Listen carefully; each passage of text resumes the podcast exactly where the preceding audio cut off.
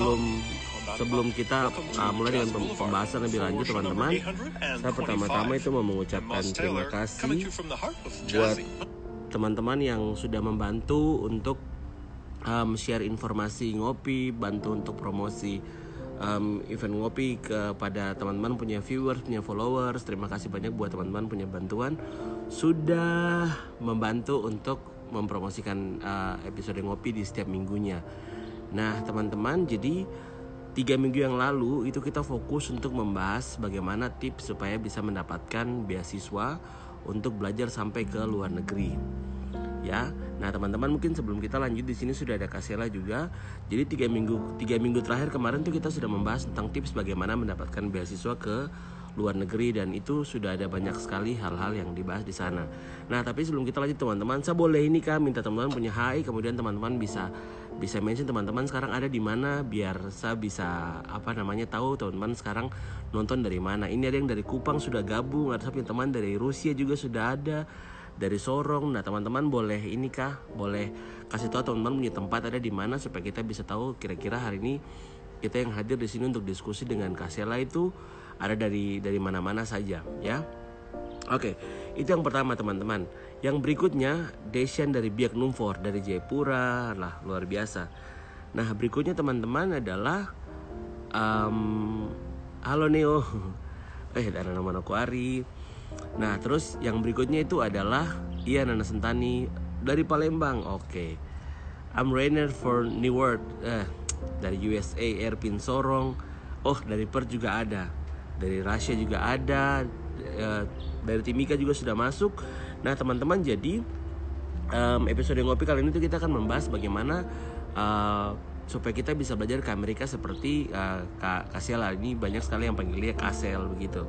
Jadi teman-teman uh, seperti yang tadi saya bilang kan tiga minggu yang lalu kita sudah bahas tentang beasiswa kali ini kita mau karena kemarin di Indonesia kemudian ada di Amerika di Hawaii kali ini kita kembali ke Kasela dan sebentar Kasela akan cerita banyak sekali tentang pengalamannya bagaimana sampai Kasela bisa uh, belajar di Amerika dan mungkin kita yang ada di sini uh, viewer uh, ngopi hari ini mungkin juga teman-teman ada yang punya kerinduan mau belajar sampai ke Amerika seperti Kasela dan banyak teman-teman lain yang sudah berhasil belajar sampai di uh, uh, Amerika begitu ya. Wah ini dari Jakarta akan segera nyusul Sela ke Amerika luar biasa. Nah teman-teman karena di sini Kasela sudah ada, saya akan langsung undang Kasela supaya kita sama-sama bisa kenalan dan kita bisa ngobrol lebih banyak dengan Kasela tentang perjalanan Kasela dan kita belajar sama bisa sampai ke Amerika. Tereng, jadi nanti kalau misalkan Kasela sudah masuk semua minta tolong untuk say hi buat Sela karena kita sedang terhubung. Halo, halo. Hai. Apa kabar Kak? Baik, puji Tuhan. Puji Tuhan baik. Ah, kabar baik sekali. Oke, nah teman-teman hari ini saya ada di karena tiga minggu yang lalu tuh saya di kamar terus.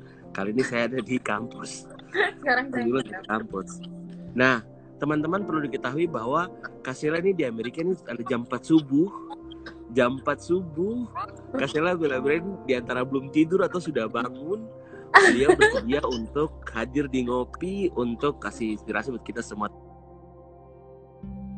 Inspirasi buat kita semua. Tepuk tangan dulu buat Kasela ye di tempat masing-masing. Oke. Okay. uh, mungkin Kak boleh boleh kenalan dulu. Uh, kira-kira namanya siapa? Ya Sela tapi mungkin boleh kenalan namanya sama kampus dan jurusannya sama sekarang ada di, di kota mana di uh, Amerika? Oh ya, uh, nama saya Sela. Uh, lengkapnya itu nama saya Presilia Selahai. Uh, kemudian saya saya berasal dari Jayapura, asli Jayapura, saya dari Pulau. Uh, terus Um, saya di sini sudah satu tahun. Saya masuk di fall tahun lalu, fall semester tahun lalu, bulan Agustus di Clark University. Terus uh, saya punya jurusan, saya ambil International Development. Uh, terus saya dapat program beasiswa uh, BIT atau beasiswa Indonesia Timur uh-huh. dari LPDP uh, Kementerian Keuangan. Oke. Okay. Nah, mungkin sebelum kita masuk untuk bahas yang berat-berat ya berat-berat. Tentang beasiswa tentang pelajaran. Ini ada yang banyak salam kenal kasihan. Jadi uh, perlu kasih tahu bahwa kita punya viewer ini dari Jayapura dari Rusia dari Amerika juga ada dari Perth juga okay. ada. Jadi kita uh, banyak sekali dari seluruh dunia hari ini ada menyaksikan uh, live ngop ya. Nah mungkin Kasila bisa cerita Kasila punya uh, lingkungan di sana seperti apa? Kotanya terus timnya mungkin kasih gambaran supaya kita punya uh, ada gambaran sedikit bagaimana kehidupan di sana. Apakah menyenangkan atau bagaimana? Oke, okay. uh, eh, yang pertama saya di di saya College University itu dia dia di uh, kota dia di kota di salah satu kota di state uh, negara bagian Massachusetts mhm. namanya uh, tulisannya Worcester gitu tapi kita bacanya Worcester Worcester uh, oke okay. ya jadi kota yang paling besar di Massachusetts itu pastinya uh, Boston jadi dari sini ke Boston itu uh, 40 menit kalau pakai mobil kayak dari mm -hmm. dari kayak dari Sentani ke ke, ke Jayapura. Ya. Oke. Okay. Terus di sini yang paling harus diwanti-wanti itu ialah temperatur. Dia punya suhu, aduh, dingin. Oh, Jadi, sekarang misalnya lagi winter Eh, saya belum cek ini ber temperaturnya berapa, tapi akhir-akhir ini tuh ya kalau tidak lima empat ini sudah sudah sudah bagus. Kemarin tuh sampai kayak lima empat. Iya, kemarin tuh sampai waktu winter tuh sampai kayak minus 15 terus minus 9 aduh itu seperti mau mati tapi tidak bisa mati juga. Apalagi kita nah, terus, dari tempat panas ya. Apalagi tempat panas betul. Hal-hal apa saja yang bikin kakak excited untuk tinggal di situ sekarang uh, terlalu banyak. Yang pertama terlalu tuh ya, ya yang pertama tuh ya uh, pastinya sistem yang berbeda, begitu. Uh -huh. Jadi kita kayak benar-benar ada di dunia yang baru dengan aturan yang berbeda dengan apa di Indonesia atau lebih khususnya di Papua. Uh -huh. Jadi semua, semua sistem, semua sistem itu berbeda. Terus sistem itu yang pertama harus kita harus adaptif sama sistem yang ada di sini. Kemudian uh -huh hal lainnya itu mungkin uh, cross culture kayak gitu. Cross culture itu kayak kita datang dong budaya beda terus dong menyesuaikan diri dong kira dong bicara begini tuh nanti itu dong menyinggung kita padahal itu normal. Padahal okay. itu biasa kayak gitu. Ah hal kayak gitu. Oke jadi waktu berarti ini ada hubungannya sama culture shock. Waktu pertama kasihlah kira-kira berapa lama untuk bisa menyesuaikan diri dengan uh, budaya dan culture di sana? Budaya dan ya culture di sana Hmm, sebenarnya sebenarnya culture shock tidak buat saya, saya tidak tahu ya mungkin buat orang lain itu uh, sedikit masalah tapi kalau menurut saya buat saya ya ya biasa saja jadi maksudnya yang paling menurut saya yang paling uh, yang paling harus diwanti-wanti itu takutnya kalian menanggapi apa saat orang bicara apa dan orang pikir itu biasa begitu. Oke. Okay. Iya, ada pokoknya saya tidak bisa jelaskan tapi pokoknya ada banyak hal yang kita pikir aduh kenapa begini? Aduh kenapa begini? Padahal itu sebenarnya normal gitu normal di sana. Ya oke. Menarik ya ternyata kuliah di sana. Iya. oke kita balik lagi ke kita punya topik hari ini belajar di Amerika. Kan tadi kak Sela sempat sebutkan uh, apa mendapatkan beasiswa LPDP BIT yeah. itu kira-kira mungkin kakak bisa cerita sedikit tentang proses untuk melamar beasiswa itu seperti apa? Dari uh, awal dia punya tahapan sendiri kalau menurut saya secara garis besar ada tiga ya. Mm-hmm. jadi ada apa uh, ada yang pertama itu seleksi administrasi. Sebenarnya kalau menurut saya uh, hampir sama dengan seleksi-seleksi pada umumnya. Biasa seleksi beasiswa pada umumnya. Yang pertama paling pastinya tuh administrasi. Kita harus uh, up, uh, dia ada punya uh, dia ada punya akun. Jadi kita harus buka bikin akun. Kita harus posting kita punya uh, dokumen segala macam. Pokoknya kita punya ijazah, kemudian esai, kemudian uh, TOEFL certificate atau IELTS certificate atau yang lainnya yang sesuai dengan dia punya kriteria. Saya tidak bisa jelaskan secara secara ya, apa. Saya bertanya apa nanti bisa buka di website LPDP itu. Uh, di situ semuanya ada persyaratan. Kemudian habis uh, setelah uh, tahapan administrasi, kita kumpulkan berkas, nanti akan diseleksi. Kalau kita punya berkas itu lengkap, surat kesehatan, SKCK, apa semua. Pokoknya menurut saya dia punya persyaratan itu sangat standar. Bukan hmm. persyaratan kalau terlalu susah untuk kita dapatkan SKCK kita tinggal pergi di uh, Polres. Ya. Terus kalau surat kesehatan kita tinggal pergi di rumah sakit atau kita tinggal pergi di puskesmas, terus surat keterangan TBC itu semua kita bisa dapat di okay. puskesmas di mana-mana gitu. Itu semua ter, bisa bisa bisa dapat dengan mudah. Iya, iya betul. Kadang apa ada banyak sekali teman-teman yang mau melamar beasiswa tapi begitu pas sampai di persyaratan-persyaratan tuh kadang ada yang mengeluh susah lah padahal sebenarnya bisa iya. ya maksudnya uh, kayak sudah ini bang. Aduh ini begini ini begini. Menurut saya yang yang harus harus diantisipasi itu ialah kayak yang yang ada punya jadwal gitu kayak TOEFL.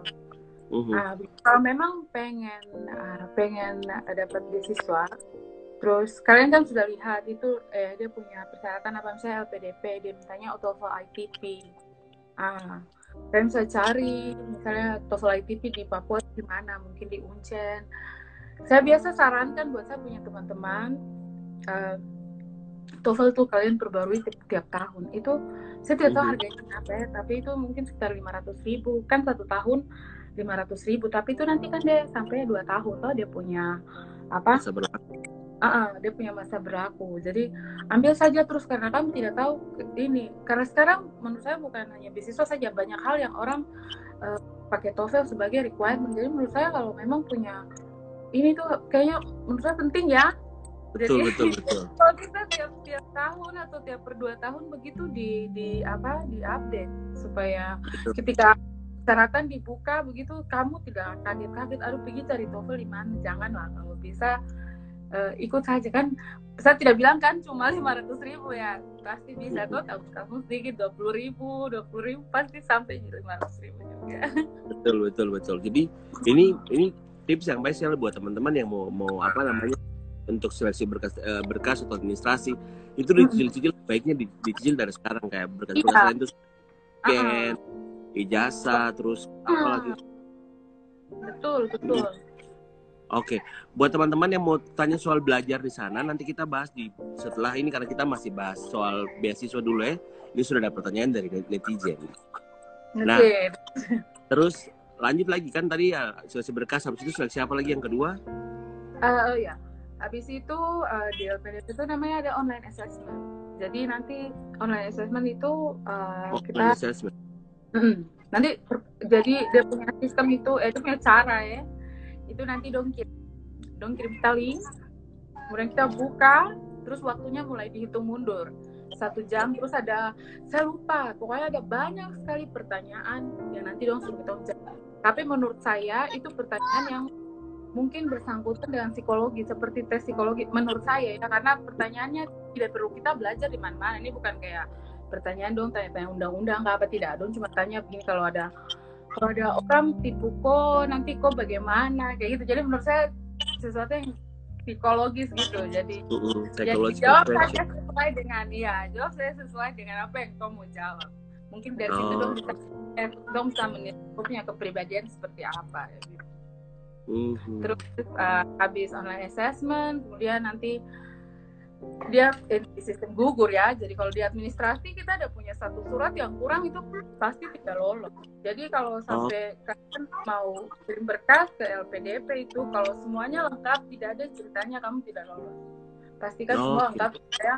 Ya kadang orang tidak lolos di tahap administrasi karena uh, pas baku cek begitu tuh tuh bilang, ih kok lolos saya tidak lolos kenapa apa yang kurang waktu itu saya ini, aduh sudah terlambat. Jadi kalau bisa uh, semuanya kan ada. Yang paling bisa dia yang paling, paling harus diantisipasi itu kan TOEFL. Jadi ambillah hmm. jauh-jauh waktu begitu. Jauh-jauh waktu betul. Ya, supaya pas mau uh, seleksi administrasi itu kamu bisa kejar dia punya surat kesehatan. Saya dapatnya cuma satu apa dua hari begitu. Terus hmm. apa TBC itu itu dia tiga hari empat hari dan dan dia buka tuh panjang. Dia punya rentan waktu yang panjang sampai dua bulan tiga bulan gitu. Jadi pasti kamu punya waktu banyak. Oke okay, terus uh, tahapan ketiga itu saya kasih selesai dulu deh iya nah, iya iya. online assessment itu kan nanti dong penilaian di sana. Kalau itu saya tidak bisa saya tidak tahu ada kriteria apa jadi yang penting ikut saja. Kalau memang itu kamu berkat pasti kamu lolos lagi ke tahapan berikut. Uh -huh. itu ada ah, tahapan berikutnya itu yang langsung dites di tempat. Ah itu -huh. nanti punya tim datang. Dari apa datang ke Jayapura nanti dong datang ke Papua Barat ke Manokwari baru dong tes kita satu-satu.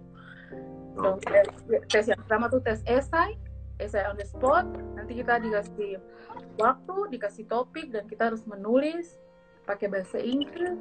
Uh-huh. sudah lupa 60 menit kah? Satu jam? Sudah lama jadi saya sudah lupa.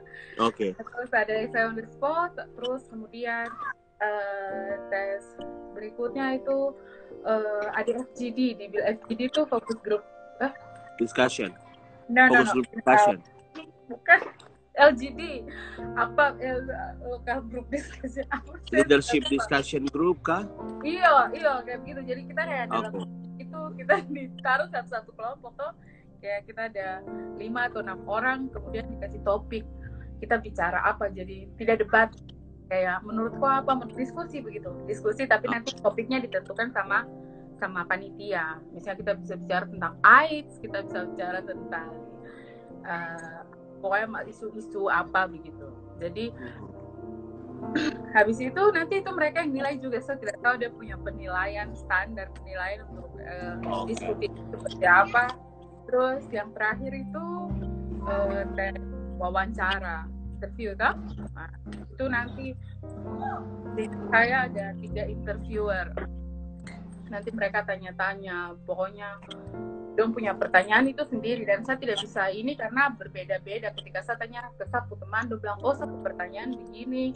Kalau saya nih satu pertanyaan begini. Yang penting jawab sesuai dengan apa yang dong tanya. Tapi dong akan tanya sesuai dengan administrasi kita punya aplikasi.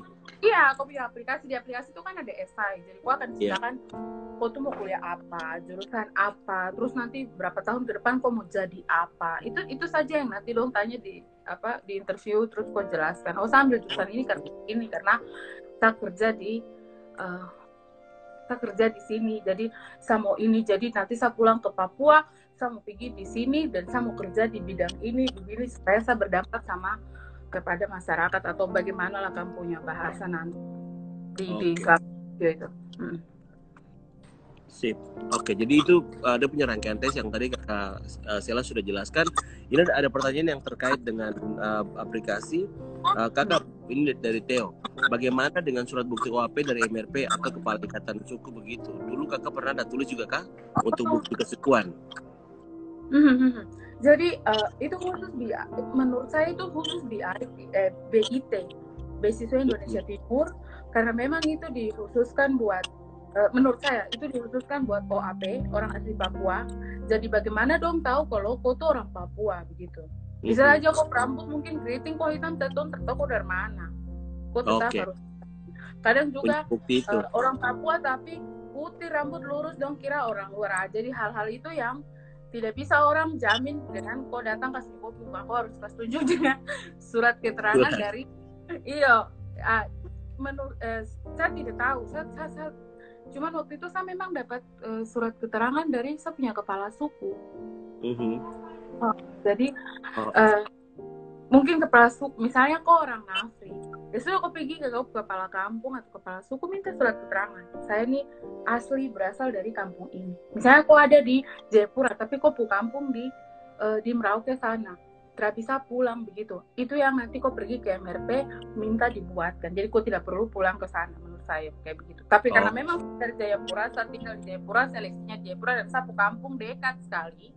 Jadi saya tinggal pergi minta di kampung gitu. Tanpa harus ke MRP gitu. Oke, sip. Ini untuk pertanyaan dari dari dari Febri nanti sebentar kita skip ke belakang ya. Kita masih di tahapan berkas. Nanti setelah ini baru kita bahas soal belajar. Baru nanti saya kasih pertanyaan dari Febrina PR, Febrina PR. Oke, sip. Hmm. Ini ada pertanyaan lagi begini. Kasela boleh tanya kau. Jadi kemarin saya juga ikut tahapannya di menulis esai. Nah, saya merasa tidak perfect di situ kak dan terlolos. Mau tanya kakak, kemarin kakak tulis tentang apa? Esai. Oke, okay, saya uh, saya ikut seleksi itu tahun 2017, toh. Ah, saya ikut eh, ikut seleksi PDP itu tahun 2017. Waktu itu yang saya lihat itu orang punya uh, orang punya pengalaman-pengalaman di, di Google. Saya Google saja. Orang tulis itu statement of purpose itu bagaimana dia bentuk karena dong tulis waktu itu dong tulis pakai bahasa Indonesia. Terus sudah saya dia punya contoh. Terus uh, begini ketika persyaratan itu dia keluar dia punya pertanyaan itu berbeda. Jadi bilang aduh ini sudah bukan jelaskan tentang ini lagi sudah sudah hal lain begitu.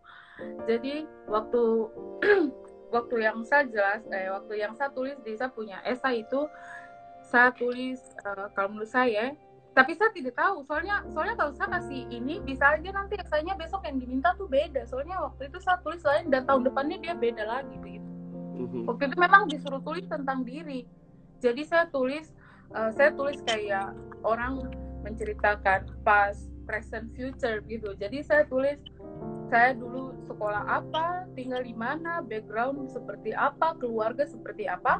Terus presentnya saya tulis sekarang saya kerja apa. Di kantor mm -hmm. tuh saya bagian ini kerja apa, begitu. Okay. Saya jelaskan semua. Terus nanti ke depan mau bagaimana saya langsung jelasin ke depan saya mau kuliah ini supaya nanti pulangnya saya mau begini ke Papua gitu. Oke, sip.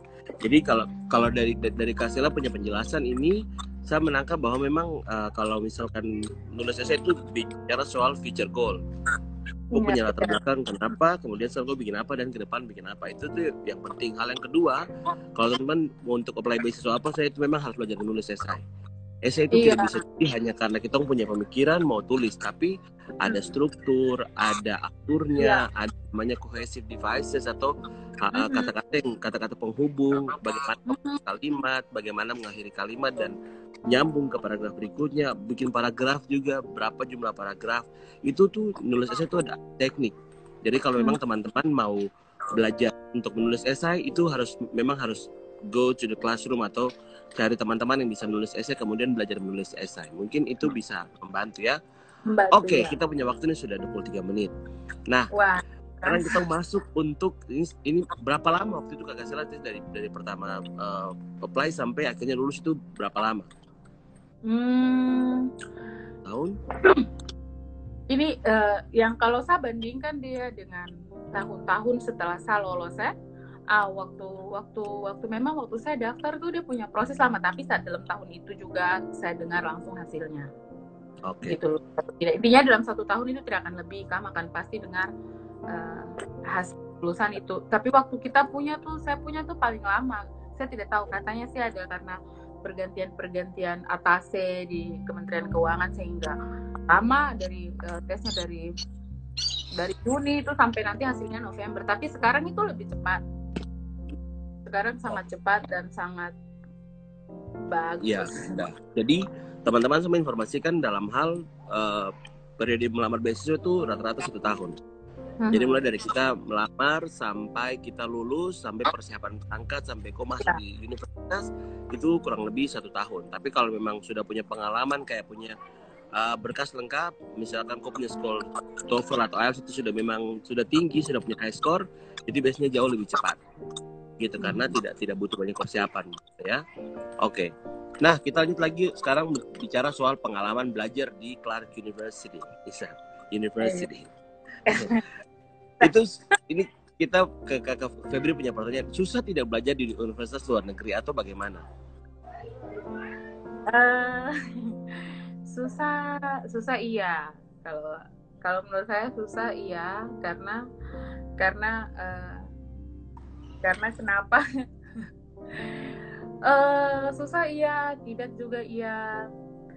Kenapa saya bilang tidak uh, kenapa saya bilang tidak susah? Karena kan kita sudah excited. Kita sudah mengejar hal itu sejak lama. Uh-huh. kayak begitu. Jadi ketika kita ada di sini mau tidak mau kita senang kita lihat uh, suasana yang berbeda. Aduh saya kuliah sampai di sini sampai jauh-jauh sampai semua orang dari belahan dunia semua ada di sini. Jadi pasti kita punya rasa excited itu membuat kita semangat untuk belajar sehingga kesusahan tuh udah berkurang. Itu menurut saya.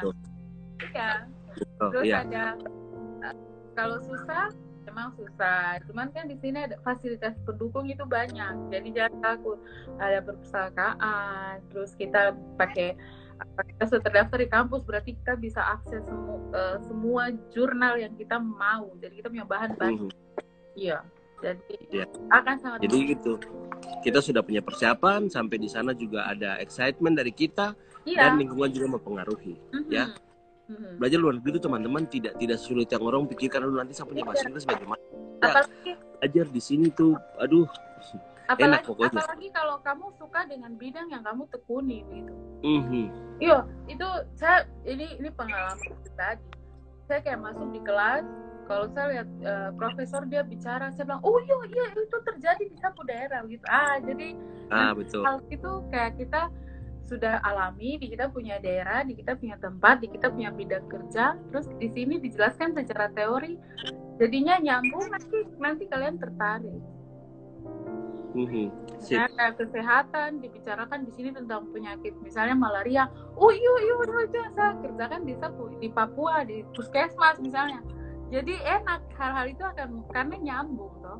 Karena nyambung betul. Iya. Nah bicara soal nyambung nih, ini ada pertanyaan tadi bagaimana cara pilih universitas di sana? Waktu itu kakak pilih bagaimana?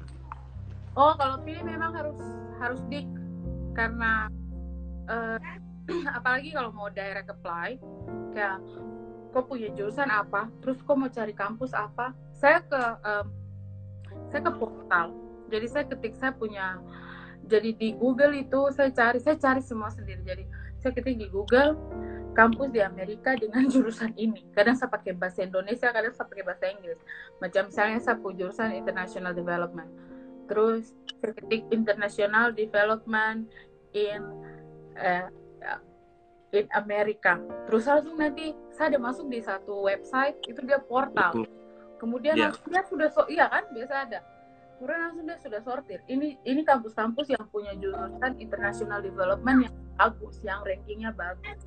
Nah, kemudian situ kita buka. Jadi langsung saya mulai duduk catat. Oh, ada misalnya ada 18 kampus begitu. Saya catat semua. Kemudian saya buka satu-satu. Saya buka satu-satu di dia punya apa? Dia, dia punya apa dia punya program toh saling jadi dia punya mata kuliah apa sesuai dengan yang saya mau kan tidak kayak gitu. Hmm. Kadang namanya itu misalnya international development. Tapi nanti ketika saya buka, oh ini dia international development tapi dia lebih ke misalnya uh, perencanaan atau apa atau apa. Oh tidak tidak saya tidak mau ke situ. Akhirnya kampus itu saya silangi.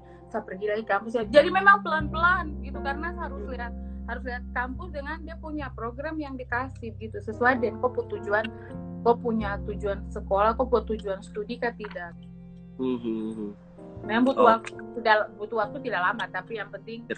lihat detail toh ya jadi kalau misalkan kalau menurut saya saya mungkin mau menambahkan begini kalau misalkan teman-teman memilih begini kira-kira saya mau kuliah apa ke luar negeri itu pertanyaan itu tuh ask yourself Mm-hmm.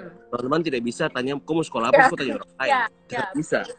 Begitu. Ini, ini salah satu hal yang kadang-kadang tuh pelamar beasiswa tuh kayak macam, aduh saya bingung mau sekolah apa, terus tanya orang lain. Yang sekolah kok, begitu. Yeah, Jadi, yeah. Sometimes you need to give the question to yourself. Begitu. Jadi teman-teman jangan semua hal itu mau tanya orang tuh, tapi coba tanya diri sendiri. Kira-kira saya mau sekolah apa? Pas dengan karena semakin kita tahu jawabannya, kita akan semakin yakin untuk mau pergi sekolah apa. Apalagi yang macam wawancara begitu. Mau tanya keyakinan kenapa kamu pergi sekolah itu akan sangat membantu kita pada saat di wawancara nanti. Oke? Okay? nah ini uh, ada dari Helmi. Halo kakak boleh ceritakan program studi yang kakak ambil sekarang ini? Belajar soal apa? Subjek apa saja yang menarik dan apa outcomes dari program studi ini? Uh, jadi international development itu dia uh, belajar tentang development ya, tentang pembangunan tentang pembangunan uh, pada umumnya tapi lebih dari sektor uh, internasional NGO okay. dari LSM internasional kayak oke okay, uh, gampangnya tuh begini um, gampangnya tuh begini. Uh, dari dari kayak misalnya sekarang di Indonesia Indonesia dia dapat bantuan untuk ketahanan dia punya program dia punya program uh, dia punya rencana strategis Indonesia itu ketahanan pangan kan? Ah jadi dia ambil bantuan dari namanya Asian Development Bank dari Bank Pembangunan Asia kemudian ah jadi itu yang kita belajar barang-barang itu. Kita dapat bantuan dari negara dari dari luar dari badan donor luar kemudian implementasi proyeknya apa di kita punya negara. Pokoknya seperti itulah. Jadi okay. dia proyek belajar tentang pembangunan tapi dari sektor luar dari sektor uh -huh. LSM internasional LSM internasional NGO kayak Bank Dunia kemudian UNICEF kemudian uh, Peace Corps atau ya internasional NGO gitu. Sip. Nah, jadi kalau misalkan yang kan tadi uh, saya sempat bilang juga di awal bahwa memang untuk outcome itu uh, penting untuk kita sendiri juga juga tahu. Jadi kalau macam tadi, oh ya terus pertanyaannya Helmi tadi, apa yang menarik di situ? Selain tadi, oh ini sudah pernah apa punya pengalaman. Terus apa lagi yang menarik dari Kasela punya studi? Uh, yang menarik yang menarik dari saya punya studi itu saya lebih ke uh, kalau saya ya secara secara ketertarikan memang saya punya konsentrasi di evaluasi jadi yang yang buat saya excited itu ialah uh, ketika pembangunan di investasi itu uh, dia punya keluaran itu seperti apa dia punya uh, deliverable tuh seperti apa tuh kan kita harus ukur. Jadi itu memang saya punya excited itu di situ saya punya excited itu di situ gitu. Saya mau jelasin bagaimana? Teman-teman saya agak pindah posisi karena saya harus jas HP oke okay. kemudian ini pertanyaan lagi dari Darul Kasih dan Kapica, apakah mata kuliah umum juga di universitas kakak masing-masing atau mempelajari jurusan yang diambil? Mata kuliah. Apakah mata kuliah umum? Umum. Kayaknya tidak ada deh. Karena S2 jadi. iya. S2 sudah langsung sudah langsung ada yang core yang inti mata kuliah. Jadi kalau core course itu uh, itu memang mau tidak mau harus ambil. Hmm. Kalau saya punya core course yang yang sesuai dengan satu jurusan oh kayak begitu terus ada elektif elektif itu yang kita pilih sendiri kita pilih sendiri ada banyak sekali oh saya mau pilih ini ini ini tapi masih dalam kita punya konsentrasi terus ada skill skill itu kita bisa pilih gitu. oke okay. jadi ya memang kalau sudah teman-teman yang sudah luar negeri tidak ada mata kuliah umum. Tidak ada tidak ada kuliah agama lagi tidak ada. Tidak ada. Teman-teman. Apa macam kuliah sesuai jurusan terus yang kedua yeah. ya teman-teman elective unit. Jadi kayak macam saya kuliah contohnya saya saya kuliah community development. Saya semester lalu saya sempat ngambil kuliah social media analysis. Jadi saya bisa ngambil ke teman-teman apa PR punya unit teman-teman apa media teknologi dong punya unit itu saya bisa ambil gitu. Jadi kayak kamu misalkan kamu belajar teknologi ya sudah ambil di computer science punya. Kalau memang kau suka sama yeah. teknologi kau bisa uh, across jurusan. Mau ambil jurusan apa di apa unit lain itu itu bisa namanya elective unit. Mm-hmm. oke? Okay? nah terus ini saya coba baca pertanyaan lagi ya. Hmm, kalau fresh graduate itu boleh daftar BIT juga kah? Soalnya belum ada pengalaman kerja. Oh uh, saya memang berasal dari orang yang sudah bekerja berapa berapa tahun. Tapi banyak banyak teman-teman saya sini anak-anak fresh graduate bahkan baru sudah daftar langsung dapat. Jadi tidak menutup kemungkinan. Jadi itu yang saya bilang dia punya seleksi pasti kayak dia punya oh ini yang harus sudah punya pengalaman kerja itu tidak ada. Jadi daftar hmm. saja. Kita tidak tahu jangan sampai cukupnya berkat daftar saja. Oke. Okay. um, kemudian saya berhasil cari bagian cari kampus ini memang paling rempong. Betul betul. Iya. Agak-agak rempong Bapeda kok pu Bapeda kok benar cantik sukses ya yeah, terima kasih. Kemudian halo Kasela, bisa ceritakan pengalaman pertama sampai di Amerika. pengalaman pertama? Injak kaki di sana. Oh iya, pengalaman pertama tuh saat uh, turun dari pesawat langsung di dalam bandara, saya keluar dari bandara, saya injak. Langsung saya keluar dari bandara, saya injak bersama begini, kok ada ini kak? Saya sampai di Koibe. Eh. Yeah. Dulu lihat-lihat saya dari televisi tuh. Yo. Nah ini nih ada oh di Trinca juga dari, dari Amerika juga anak-anak oh, iya. juga kita Alabama, next next episode harus harus undang Trinca lagi nih. Iya. Um, pengalaman organisasi kampus bisa membantu benar sekali selain tadi punya pekerjaan. Kemudian Kak bagaimana dengan tes GRE? Oh. GRE. um, kemarin saya tes JRI di Jakarta terus kalau sudah lulus LPDP itu dibiayai kalau dari Mhm. awal kok daftar kampus ini kampus A terus kampus A minta JRI kok kas masuk persyaratan ke LPDP nanti dia lihat oh kampusmu butuh JRI nanti dibiayai yang penting siap belajar Oke. Jadi teman-teman kalau dapat beasiswa itu kok siap tempur. Siap tempur. Dengan orang belajar. kok uang tapi kok siap belajar sampai kok kepala pita Jadi kalau macam tong apa yang namanya dapat beasiswa? Itu tugas utama kita adalah belajar. Jadi tidak belajar. Kalaupun sulit sulit mau bagaimana kan? Tetap tuh petugas tuh tong dibiayai untuk belajar. Jadi ya selamat belajar. Oke. Begitu. Nah terus kasih lihat eh, apa unit yang paling kasih suka unit maksudnya mata kuliah Hmm, yang saya paling suka uh, ada namanya mata kuliah project management.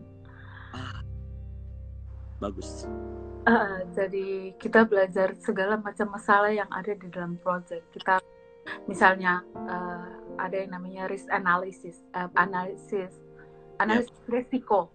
Jadi sebelum Belajar. kejadian semua terjadi, kita sudah list. Jangan sampai nanti dalam satu project ini nanti ada tsunami, nanti ada iyo karena ini daerah tsunami, nanti ada begini, nanti ada begini. Saya, saya senang sekali mata kuliah itu. oke kalau misalkan di di satu unit juga ada em, namanya risk management belajar itu juga Ya, menarik menarik nah, belajar itu ikut analisa. betul. Teman-teman sebelum teman-teman kita lanjut lagi. Kita masih punya banyak waktu. Teman-teman kalau mau kasih pertanyaan silakan teman-teman komen untuk memberikan pertanyaan. Sama satu lagi teman-teman minggu lalu itu kita baru belajar tentang persiapan bahasa Inggris toh.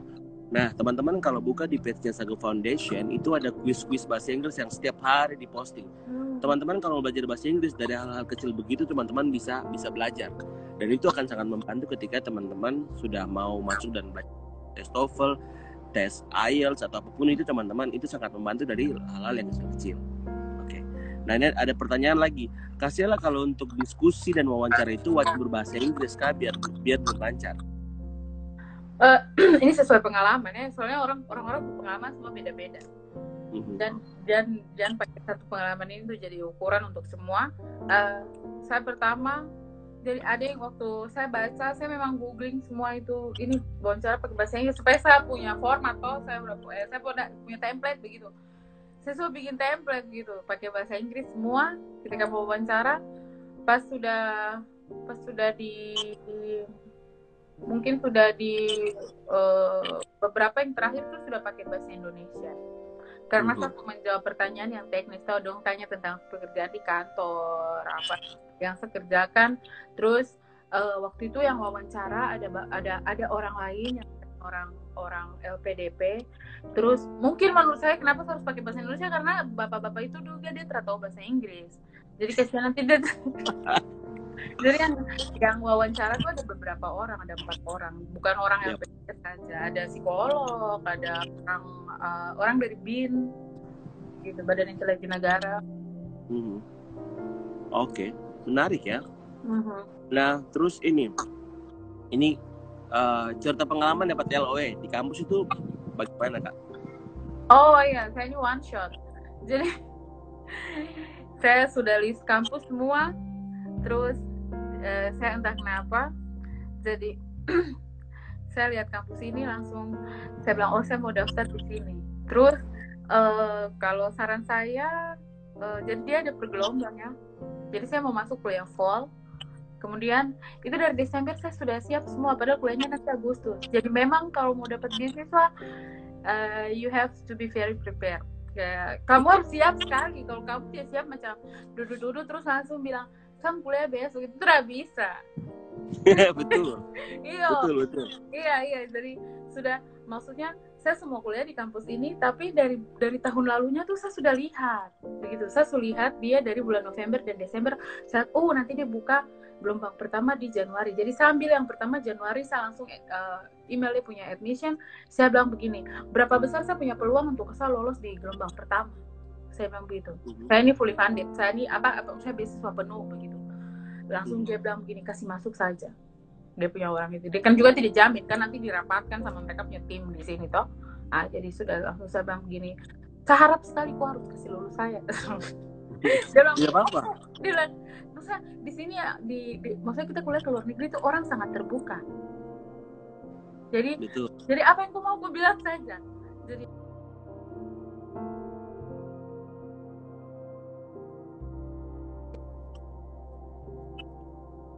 Hmm. apa, dia balas saya dia bilang gini oke kirim saja semuanya saya bilang begini ketika saya tahu saya diterima di Kopu kampus saya tidak harus pusing lagi saya tahu saja bahwa nanti Agustus akan ada di situ saya langsung bilang seperti begitu Jadi ini Kak Sheila langsung email ke, ke kampusnya. Iya, ketika kan memang kita belum kas masuk. Ini kan kita sudah email kampus dulu. Kita email dia punya banyak siapa? Kayak dia Yep. punya apa graduate apa gitu. Kita email dia orang kita bilang gini ini bagaimana? Tanya. Jadi apa komunikatif menjadi komunikatif itu penting sekali. Jangan tunggu-tunggu langsung dong apa langsung kirim tidak. Kau tanya saja apa-apa begitu. Sa- ada beberapa jadi saya, saya selalu itu kontak dengan dia punya orang di dia punya graduate admission itu yang jadi biasanya kalau kau kontak kontak uh, punya website kampus tuh nanti dibilang gini dong kasih alamat email toh tapi dia punya direktur program S2 begitu kau email dia langsung deh over kok kayak dia punya staff. Ini saya punya staff yang menangani bagian Asia Tenggara. Ini saya punya staff yang menangani. Hmm. jadi kita punya representatif itu langsung kita berhubungan dengan orang. Dan dia pernah kayak datang ke Indonesia begitu. Jadi dia menangani ma- mahasiswa-mahasiswa dari Indonesia dari Malaysia dari Singapura yang ada di daerah itu gitu. Dan kau harus tanya dia terus kau harus tanya dia terus. Bukan tanya tapi kalau memang ada pertanyaan baru tanya. Jangan tanya-tanya. Tanya jangan tanya-tanya. Yang sembarang-sembarang Nah, mungkin mau kasih tahu satu hal lagi yang yang mungkin tidak banyak orang perhatikan dari sisi ini. ya. Jadi teman-teman begini, pendidikan di luar negeri itu adalah bagian dari bisnis. So sekarang education itu bisnis. Jadi kalau memang ada student yang mau datang sekolah di dong punya tempat, itu mereka akan Iya. sangat welcome.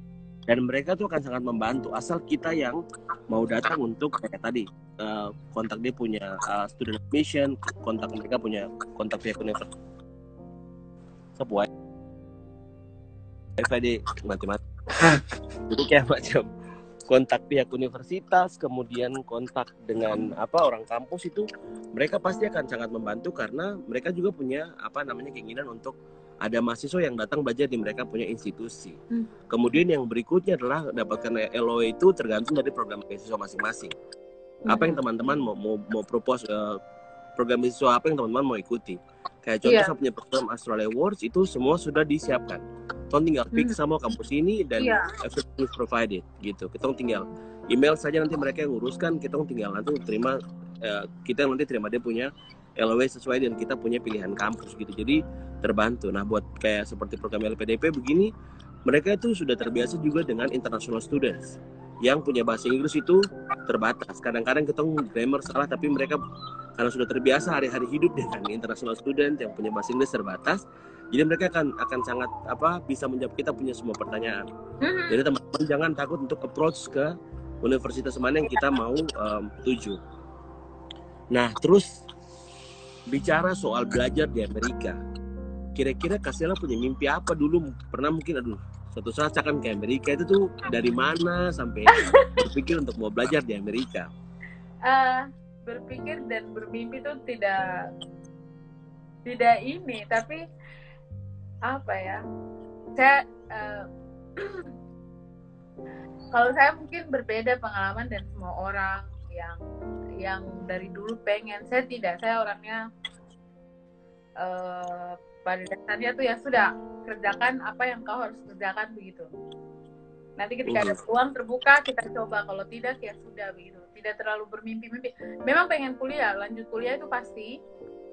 Tapi tidak tahu apakah itu ke Amerika atau ke Australia atau ke mana itu tidak tahu jadi ketika beasiswa ini buka coba saja daftar beasiswa itu buka kok bebas saja saja daftar jadi tidak harus ke Amerika tidak harus ke mana yang penting saya bisa lanjut kuliah sesuai dengan saya punya jurusan gitu sesuai dengan bidang yang saya mau Ya.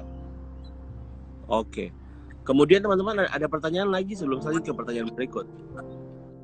Oke. Kasiala ini kan sekarang pandemik nih, COVID ini toh. Ini kan sudah setahun belajar, pasti akan mengalami perbedaan antara belajar yang lalu sama sekarang everything's going online.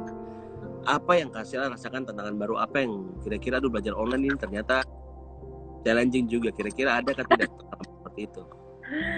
Iya jadi apa yang challenging dari dari masa pandemik ini terus kita kuliah online itu kita tidak bisa pergi perpustakaan. Bisa dong buka tapi uh, kita harus sangat berhati-hati harus pakai masker harus apa harus pakai sarung tangan tidak boleh jaga jarak dan orang. Terus saya agak takut dengan pergi ke kamar mandi umum kalau saya harus ke public place kayak ke ke ke, ke perpustakaan gitu. Jadi akhirnya pilihannya ya sudah karena memang saya apartemen juga ada wifi ada segala macam ada fasilitas jadi saya tidak perlu keluar ke mana-mana.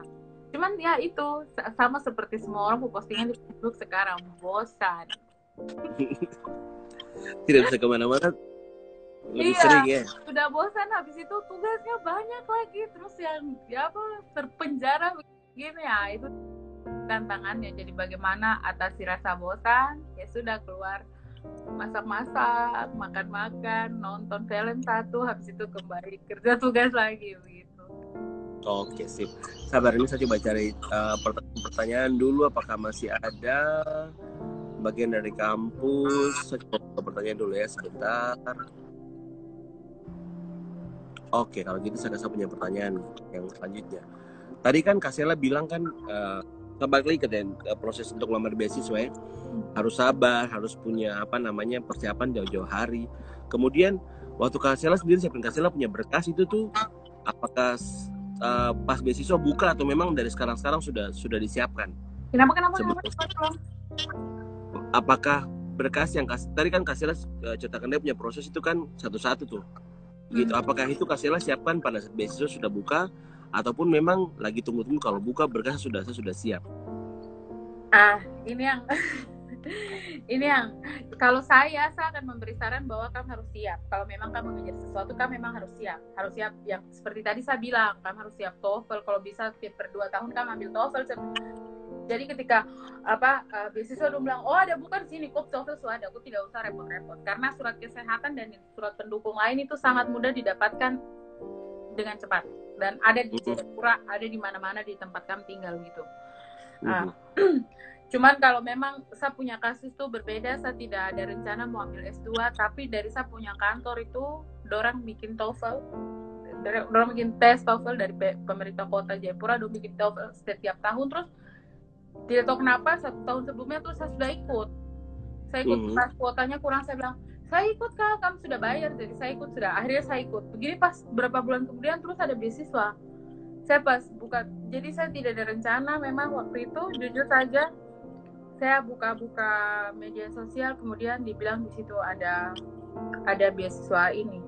Terus langsung saya tidak daftar saya tidak daftar. Itu sudah hamin berapa. Data, ini tidak tidak tidak bisa dicontoh ini saya punya. Cara ini tidak bagus sekali karena tidak persiapan. Itu mungkin sudah dua minggu menjelang dia tutup baru saya baru tahu bahwa ada beasiswa. Sedangkan anak-anak yang lain itu dia sudah persiapan dari tahun-tahun lalu. Saya tidak ada persiapan. Cuman satu saya punya jackpot itu saya sudah ada TOEFL. Oke. Okay. Uh-huh. Jadi ketika saya lihat persyaratan, saya bilang gini, oh ini, oh ini saya bisa urus satu hari, oh ini saya bisa urus satu hari, oh ini surat kepala suku, oh ini saya bisa dapat sebentar malam, kayak begitu. Hmm. Terus oh langsung saya pikir-pikir, saya bilang tidak ada yang menghalangi saya untuk daftar karena semua saya punya. Saya ada punya okay. satu pastinya tuh. Jadi saya hmm. oke okay, nanti besok saya urus surat kesehatan. Saya telepon satu teman di puskesmas. Ini surat kesehatan berapa gratis? Oh iya sudah.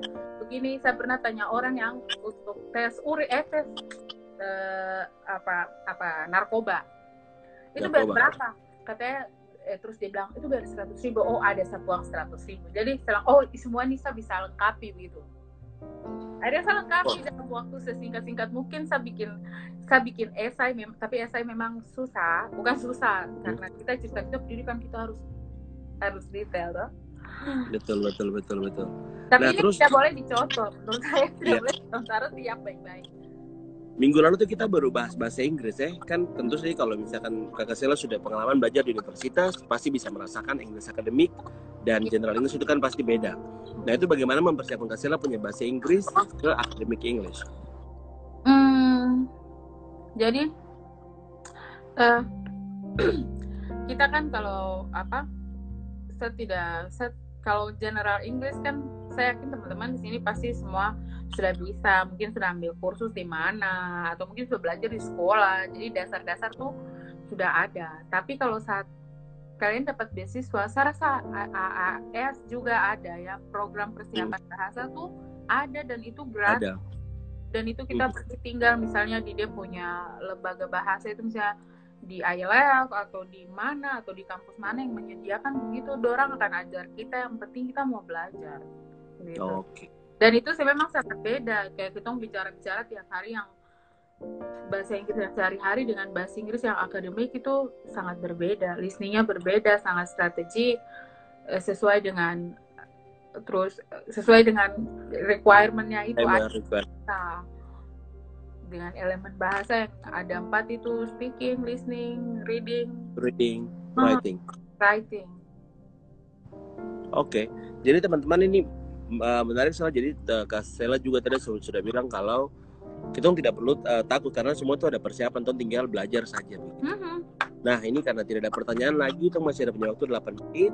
Mungkin Kak Sela mau kasih encouragement buat teman-teman supaya ayo sama-sama kalau ada punya peluang apalagi di Papua sekarang ini kita punya peluang beasiswa itu iya, saya sangat banyak betul, sangat betul. banyak kemudian sangat dikasih peluang lebih besar artinya kayak requirementnya lebih rendah kemudian ya. yang kasih juga banyak hmm. kuota juga besar begitu nah kira-kira kasih mau kasih encouragement apa buat teman-teman supaya ada peluang ini mari kita manfaatkan buat pergi sekolah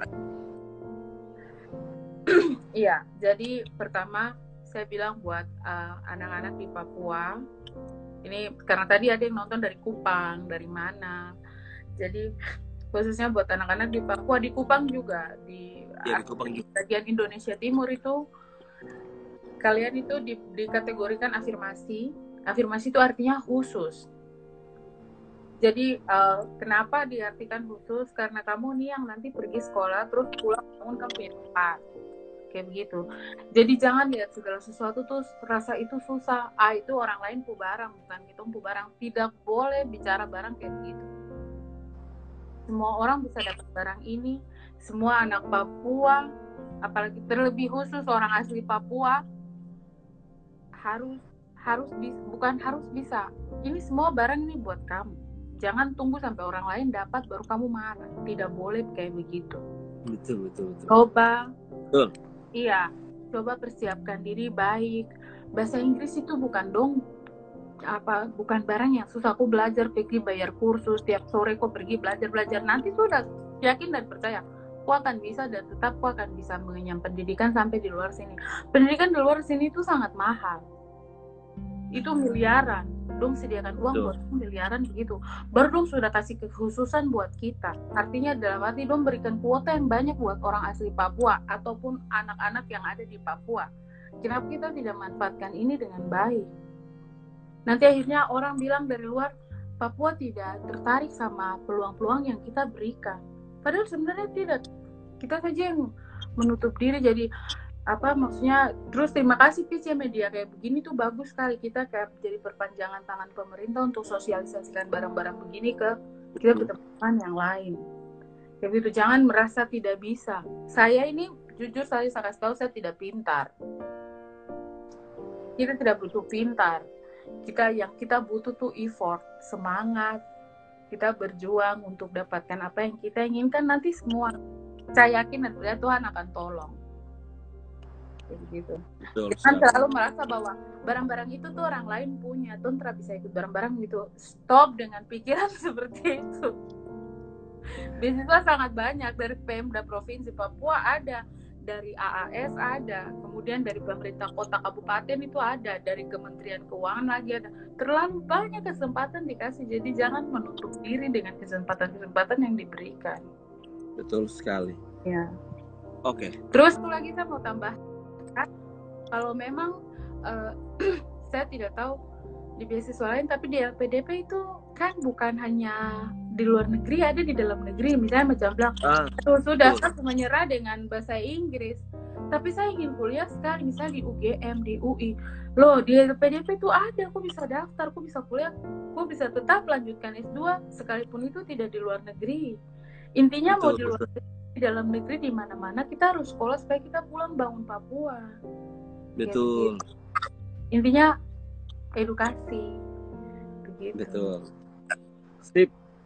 Nah itu teman-teman tadi uh, luar biasa sekali tepuk tangan buat Kasela Terima kasih Kasela sudah bantu untuk encouragement kita semua teman-teman. Jadi ada ada di sini tadi rangkum ada uh, hal penting sekali yang Kasela uh, kasih. Yang pertama itu adalah kita orang apa namanya gencar untuk cari Mhm. kayak tadi cek kampus itu tuh kita sendiri yang yang harus kasih effort bukan Ya. tunggu kalau macam kita tunggu-tunggu ya semua orang tunggu ya sudah nanti yang bergerak yang dapat iya betul gitu. Terus kemudian ya kayak tadi ada punya punya persiapan kayak future goal. Karena di wawancara nih pasti ini, ini akan ditanya kayak sebelumnya tuh apa yang melatar belakangi kau sampai kau mau pergi sekolah luar negeri ambil jurusan ini tuh harus ada alasan yang kuat. Sama ke depan kalau kau pulang kau bikin apa? Nah itu tuh hal yang tadi saya catat baik sekali dari dari Kak Sheila. Sama yang berikut itu adalah tentang ini kita punya peluang banyak sekali teman-teman setiap tahun dibuka apalagi sekarang masih Ya. social distancing begini ada banyak sekali sampai saya lagi bosan dengan seminar online belajar online itu terlalu banyak udah terlalu banyak media yang terlalu banyak kita, iya. Nah kita bisa manfaatkan ini untuk belajar sambil masa-masa persiapan supaya setelah masa pandemi ini selesai covid selesai kita keluar dengan siap tempur. Bahasa Inggris sudah bagus skill yang baru kayak skill essay juga sudah bagus. Pokoknya kita keluar dengan penampilan yang baru dengan kompetensi yang baru. Ini kenapa Tom terdapat waktu ini untuk bikin apa hal yang produktif yang bisa kita lakukan. Sip. Ya teman-teman jadi seperti itu. Jangan lupa untuk minggu depan. Nah sebelum kita tutup untuk episode hari ini saya mau informasikan buat teman-teman karena minggu lalu kan kita bahas tentang apa persiapan beasiswa atau itu kan apa namanya teman-teman banyak sekali yang minta untuk sesi wawancara itu dibahas ulang sama dokter Rian. Kita kemarin sudah menghubungi dokter Rian dan dokter Rian bersedia untuk minggu depan kita akan bahas tentang wawancara beasiswa tapi tong bahas lebih dalam. Jadi kalau dua minggu lalu tong sudah bahas tentang uh, wawancara beasiswa minggu depan kita akan kembali bahas itu dan minggu depannya kita akan live tong teman satu dari Rusia. Ya jadi ngobrol kita lanjut mungkin teman-teman mau belajar ini kan Australia sudah ada, Amerika sudah ada nanti next weeknya lagi kita akan belajar dari teman kita di Rusia. Seperti itu teman-teman. Oke, terima kasih banyak Kak Sela sekali lagi sudah bergabung di Ngopi episode hari ini. Terima kasih banyak buat teman-teman yang sudah bergabung. Sampai sudah satu jam, kita sudah selesai.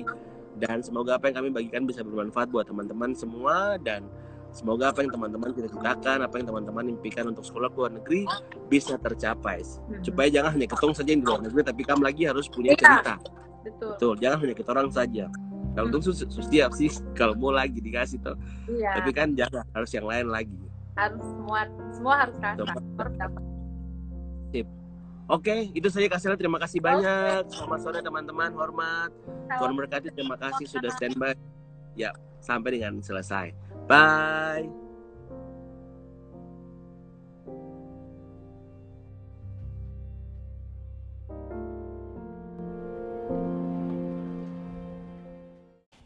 Nah teman-teman sebelum kita lanjut ada satu informasi penting untuk kita semua. Mari kita bersatu melawan COVID-19.